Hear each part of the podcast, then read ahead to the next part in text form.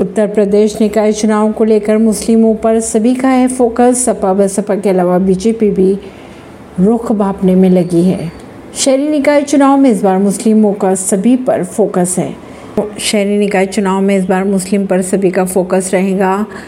बात चाहे समाजवादी पार्टी या या बसपा की हो, इसके अलावा भाजपा भी मुस्लिमों पर फोकस कर रही है।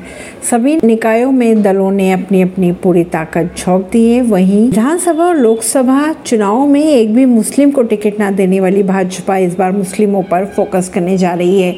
वहीं अगर बात करें सपा और बसपा के बीच की रस्साकशी की तो रस्साकशी दोनों के बीच तेज हो चुकी है। फोकस सिर्फ़ और सिर्फ़ मुस्लिम वोटरों पर है। समीकरण बनाने के लिए दल अपनी अपनी नीतियों में बदलाव तक करने के लिए तैयार है। ऐसी ही खबरों को जानने के लिए जुड़े रहिए जनता सरिश्ता पॉडकास्ट से। परवीन नई दिल्ली से।